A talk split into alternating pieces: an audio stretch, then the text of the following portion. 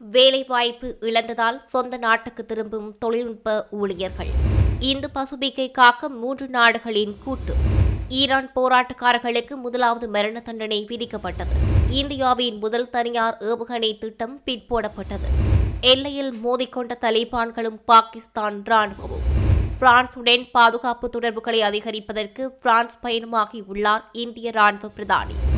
G twenty மாநாட்டுக்காக Indonesia சென்ற ரஷ்ய வெளியுறவு மந்திரிக்கு திடீர் உடல்நலக்குறைவு கனடாவில் நிரந்தர குடியுரிமை பெற்ற வெளிநாட்டினர் ராணுவத்தில் சேர அனுமதி. இந்தியர்கள் அதிகம் பலன் பெறுவார்கள் என்றும் தெரிவிப்பு.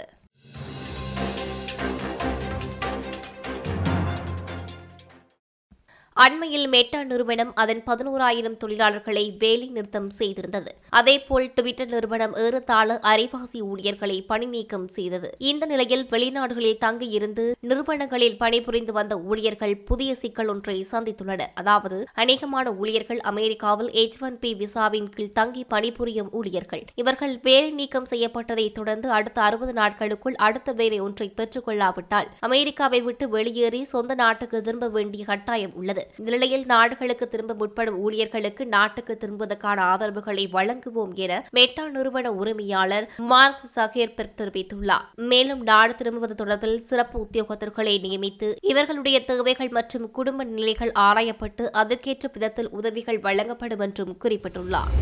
நேற்றைய தினம் தென்கொரியா ஜப்பான் மற்றும் அமெரிக்கா ஆகிய நாடுகளின் தலைவர்கள் ஒன்றிணைந்து பேச்சுவார்த்தை ஒன்றில் ஈடுபட்டுள்ளனர். கம்போடியாவில் நடைபெறும் ஆசியான் கூட்டத்தொடரில் பங்கு பெறுவதற்காக சென்றிருந்த மூன்று நாடுகளின் தலைவர்களும் ஆசியான் கூட்டத்திற்கு புறம்பாக முத்தரப்பு கலந்துரையாடலில் ஈடுபட்டிருந்தவை குறிப்பிடத்தக்கது. இதன்போது உரையாற்றிய ஜப்பான் பிரதமர் புமியோ கிஷிடா குறிப்பிடும் போது தென்கொரியாவுடன் இணைந்து ஏற்கனவே போர்க்கால பணியாளர்கள் விடயத்தில் செயற்படுவதற்காக ஜப்பான் உடன்பட்டுள்ளது எனவும் தற்காலத்தில் பிராந்திய நலனை கருத்தில் கொண்டு இந்த மூன்று நாடுகளும் ஒன்றிணைந்து பல்வேறு விடயங்களில் நடவடிக்கைகளை முன்னெடுக்க வேண்டியதன் அவசியத்தையும் எடுத்துரைத்துள்ளார். கடந்த மூன்று ஆண்டுகளில் முதல் முறையாக தென்கொரியா ஜப்பான் தலைவர்கள் சந்தித்துக் கொள்வது இதுவே முதல் தடவை என்பதும் குறிப்பிடத்தக்கது. இரண்டு நாடுகளும் வடகொரியாவின் தொடர் ஏவுகணை பரிசோதனைகளால் அச்சுறுத்தலுக்கு உள்ளாகியுள்ள நிலையில் இந்த சந்திப்பு மிக முக்கியமானதாக பார்க்கப்படுகிறது.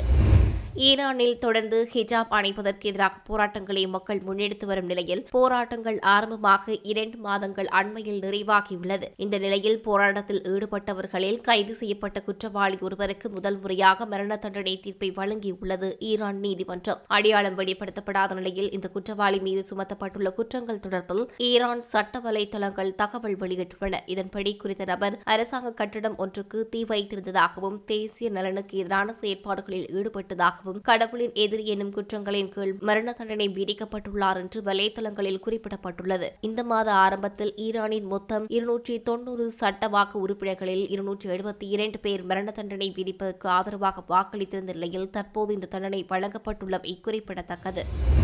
இன்றைய தினம் பதினைந்தாம் திகதி இந்தியாவின் முதல் தனியார் துறை தயாரிப்பு ஏவுகணையான ஸ்கைட்ரூட் நிறுவனத்தின் ராக்கெட் முதல் முறை ஏவுவதற்கு திட்டமிடப்பட்டிருந்தது. தற்போது காலநிலை சீரற்ற தன்மைகள் காரணமாக இந்த திட்டம் பின்போடப்பட்டுள்ளதாக இந்திய விண்வெளி ஆராய்ச்சி மையம் தெரிவித்துள்ளது. எதிர்வரும் நவம்பர் பதினாறாம் திகதி முதல் பத்தொன்பதாம் திகதிக்குட்பட்ட திகதிகளில் ஒன்று தேர்வு செய்யப்பட்டு இந்த ராக்கெட் விண்வெளிக்கு அனுப்பப்படும் என்றும் விண்வெளி ஆராய்ச்சி மையம் தெரிவித்துள்ளது. அநேகமாக பதினெட்டாம் திகதி தேர்வு செய்யப்படலாம் என்பது அதிகாரிகளது கருத்தாக உள்ளது. இந்த ஏவுதலின் போது குறிப்பாக ராக்கெட் என்ஜின் செயற்பாடு அவதானிக்கப்படும் என்றும் இது இரண்டாயிரத்தி இருபத்தி மூன்றாம் ஆண்டில் ஏவுவதற்கு திட்டமிடப்பட்டுள்ள விக்ரம் வகை ஏவுகணைகளின் செயற்பாட்டை உறுதிப்படுத்திக் கொள்வதற்கும் வசதியாக இருக்கும் என்றும் அதிகாரிகள் குறிப்பிட்டுள்ளனர்.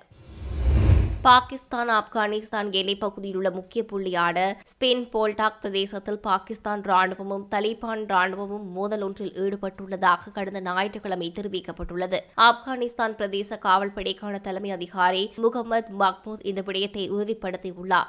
இவர் ஸ்புட்னிக் ஊடகத்திற்கு வழங்கிய கருத்துப்படி குறித்த கைகலப்பு தவறான புரிந்துணர்வு ஒன்றின் அடிப்படையில் எழுந்ததாகவும் இவ்வாறாயினும் இந்த குழப்பத்தில் யாரும் காயமடையவில்லை என்றும் குறிப்பிட்டுள்ளார். ஆனால் கண்டாரா ஊடகத்தின் தகவலின்படி இந்த கைகலப்பில் பாகிஸ்தான் ராணுவ வீரர் ஒருவர் உயிரிழந்துள்ளதாக கூறப்பட்டுள்ளது. எல்லையில் ஏற்பட்ட இந்த குழப்பங்கள் காரணமாக எல்லை பாதைகள் பூட்டி வைக்கப்பட்டுள்ளதாகவும் ஊடகங்கள் தெரிவிக்கின்றன.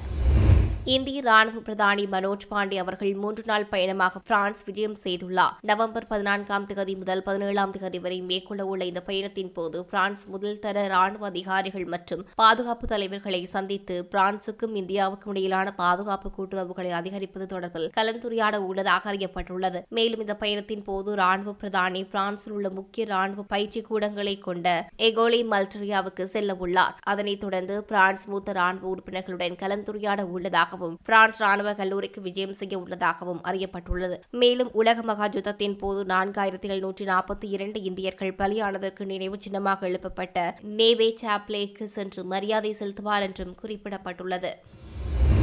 இந்தோனேசியாவின் பாலைத்தீவில் உள்ள புகழ்பெற்ற சுற்றுலா தலமான ஜலன் நுசாத்துவாவில் ஜி டுவெண்டி அமைப்பின் இரண்டாம் நாள் உச்சி மாநாடு இன்று செவ்வாய்க்கிழமை தொடங்குகிறது. ஜி டுவெண்டி அமைப்பில் உறுப்பு நாடாக இருக்கும் ரஷ்யாவின் அதிபர் புதின் இந்த மாநாட்டில் பங்கேற்கவில்லை. அவருக்கு பதிலாக ரஷ்யாவின் சார்பில் அந்த நாட்டு வெளியுறவுத்துறை மந்திரி செஜி லாப்ரோ கலந்து கொள்வார் என்று அறிவிக்கப்பட்டிருந்தது. அதன்படி மாநாட்டில் பங்கேற்பதற்காக செஜி லாப்ரோ நேற்று இந்தோனேசியா சென்றார். மாநாடு நடைபெறும் ஜலன் நுசாத்துவா நகருக்கு சென்றபோது அவருக்கு திடீர் உடல் குறைவு ஏற்பட்டுள்ளது. இதனையடுத்து அவரை வைத்தியசாலைக்கு கொண்டு சென்றனர். அங்கு வைத்தியர்கள் அவர் நலமாக இருப்பதை உறுதி செய்தனர். அதனைத் தொடர்ந்து அவர் வைத்தியசாலையிலிருந்து புறப்பட்டு சென்றுள்ளார்.